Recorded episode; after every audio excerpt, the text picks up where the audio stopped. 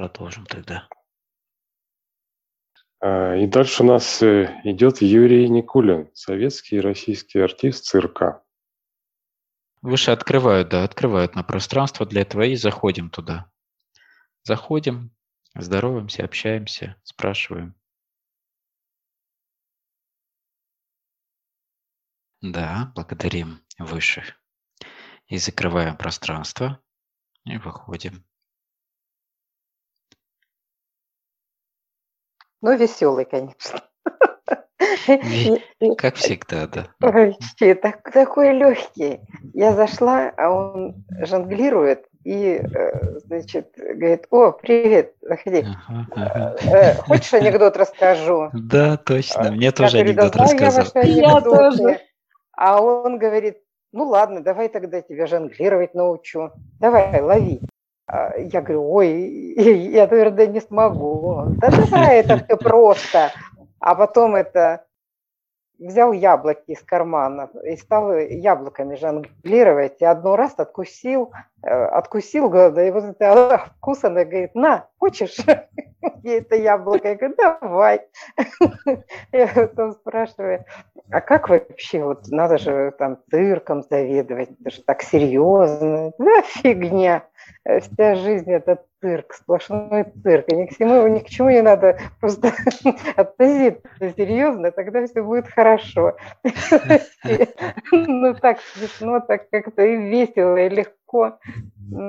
Просто вот он совершенно, вот какой, как я его представляла, такой он, в принципе, и оказался. Никакие маски он, видимо, не одевал, такой вот он и был. Естество, да, человеческое да, естество, естество, легкость. Легкость, и... легкость, приятность, какая-то яркость, какой-то немножко такой пофигизм, вот какой-то такой прелесть. Я прямо удовольствие такое получила. Да, у меня тоже так же, такое же пространство было. Ну, что говорит, будем анекдоты рассказывать или как?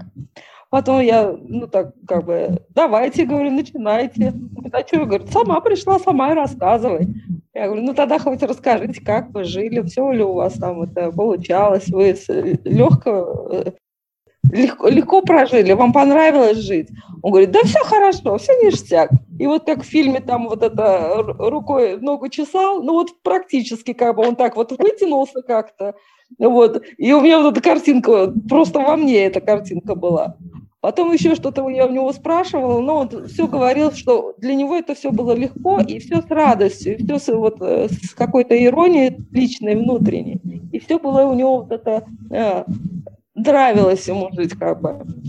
А потом какой-то вот момент я стала спрашивать, как дети, как в семье, да. И он как-то так сказал интересно, что я почувствовала вот его как своего отца.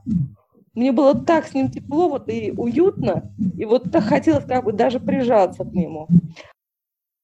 Ну, я попрощалась уже, конечно, потом ушла. Ну, очень было приятно, да. Ну, хотелось, надо было прижаться, как бы мне ничего не возбраняется, то есть, да, хорошо, а благодарю. А мне, а мне показали, как на ВДНХ, каскад такой интересной фигуры, как фон, это вот вода, гладь воды, и все время бьет фонтан. И идет понятие, что когда он появлялся в каком-то обществе, или где-то вообще появлялся, с людьми общался, то люди всегда его ждали. Это для них был большой праздник. Но у него где-то была очень глубоко сидела боль, а не боль, тайна.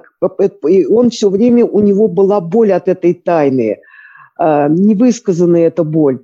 И, и за счет вот этой боли он все время ее глушил вот этим юмором. Он уходил от этого состояния, которое ему как, как заноза была. Он вот переживание какое-то, он владел какой-то тайной, которую не мог рассказать.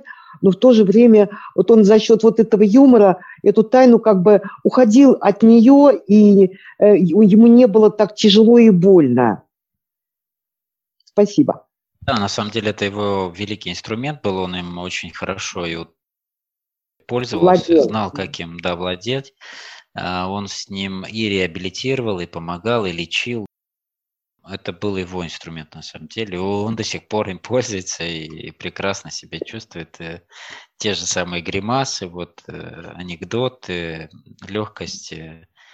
На контакт очень легко, то есть сразу же, то есть моментально. И это его, вокруг его это окружает, это состояние. То есть он себя этим, этим окружает. Сейчас с детьми какими-то он работает, трудится. Так что труды продолжаются. Человек с неимовернейшей харизмой. А боль да. у него была в отношении Великой Отечественной войны. Очень сильно переживал то, что было, то, что он был участником. Для него это была трагедия. И он еще говорит, что плохую привычку он там приобрел. Любил поднять стопочку.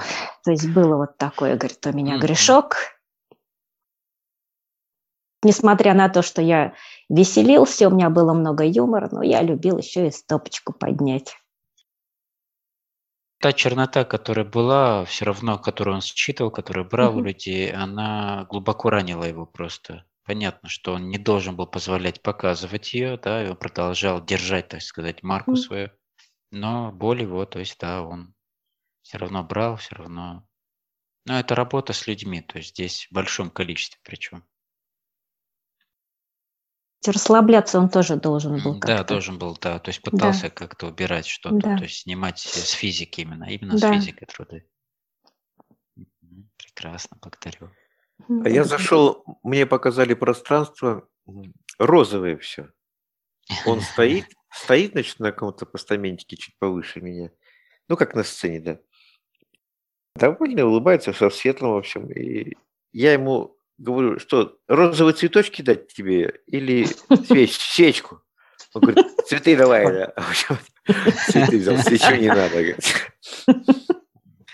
И ну, я не знал, что спросить, что думаешь, что спросить, что спросить. А потом раз, под конец уже печаль. Печаль была у него внутри, и в общем, появился какой-то, значит, молодой мужчина, типа, как я понял, сын его, что ли. Что-то подпортили ему настроение. Это его отпрыск какой-то, что ли. Я не знаю, есть у него сын или нет. Есть, но, есть. По-моему, Вань. Есть, да. В общем, подпортил кто-то ему там что-то там. Ну, обычно у людей, большая часть, даже у самых крепких, сильных людей, семья – это как бы тот, так сказать, камень, через который могут проникать те самые боли сердцем, да, то есть и так далее, с внутренним миром. То есть все, что касается наших болей вообще. Да, благодарю. Это Мишку показали, панду. Похож. Который... Тростнику, что ли, кушает. Сидит. Прекрасно. Да, молодец, Баян. Спасибо. Я зашел, он мне какую-то притчу про жизнь. Я спросил про жизнь. Он мне про притчу, что-то там про солдата начал рассказывать. Потом я спросил, как он стал вообще на путь клоуна. Он говорит, я в детстве фильм какой-то смотрел. Фильм смотрел. Мне что-то понравилось, и я подумал, что а почему бы мне так? Я попробовал, говорит, и у меня получилось. И все, я, говорит, вот так стал, пошел клоуном. Чарли Чаплина. Чарли Чаплина, да, да, да, да. Понравился он им очень. У него сильная боль была про войну. Кто его спрашивал тему войны, он перелистывал эту страницу. Просто он очень много видел всего тяжелого там, очень много. Поэтому любовь была безумная к семье, к супруге, к сыну, светлость такая. И он дарил и вот эту радость как всем. Да, вот это вот его лучезарность, это его, так сказать, был вот конек. Прожил восемьдесят процентов, я спросила, как вы прожили, восемьдесят процентов тоже доволен. Но смотрит, сверху вниз смотрит, на цирк показал. Память очень хорошая о нем идет, постоянно идет. Подпитывает, да. Подпитывает его, как вспоминают о нем, как люди, которые приходят, фотографии, фильмы, ну и так далее. Вот эта его подпитка идет мощная. Он прям как радостный такой вот, лучезарный там. Мне пришло понимание, да, что он говорит, ну, времени мало было, и много не сделал, и эти меня съели, да, и эм, идет картина военных, людей mm-hmm. военных. Ну, боль, много было всего. Военная, то есть, да, там, тема. Он даже не стал раскрывать. Я спросила за войну, он показал, что нежеланием. Он как перелист, этот, этот вопрос перелистнул, все. Он показал, что много все видел, все, и тема закрыта была для него. То хорошо. В принципе, и нечего там. Там все понятно. Все, что связано с войной, все понятно очень. Даже. Да, радостного мало всегда. Нечего это. Там особо просматривать, да. Хорошо. Благодарю. Все молодцы.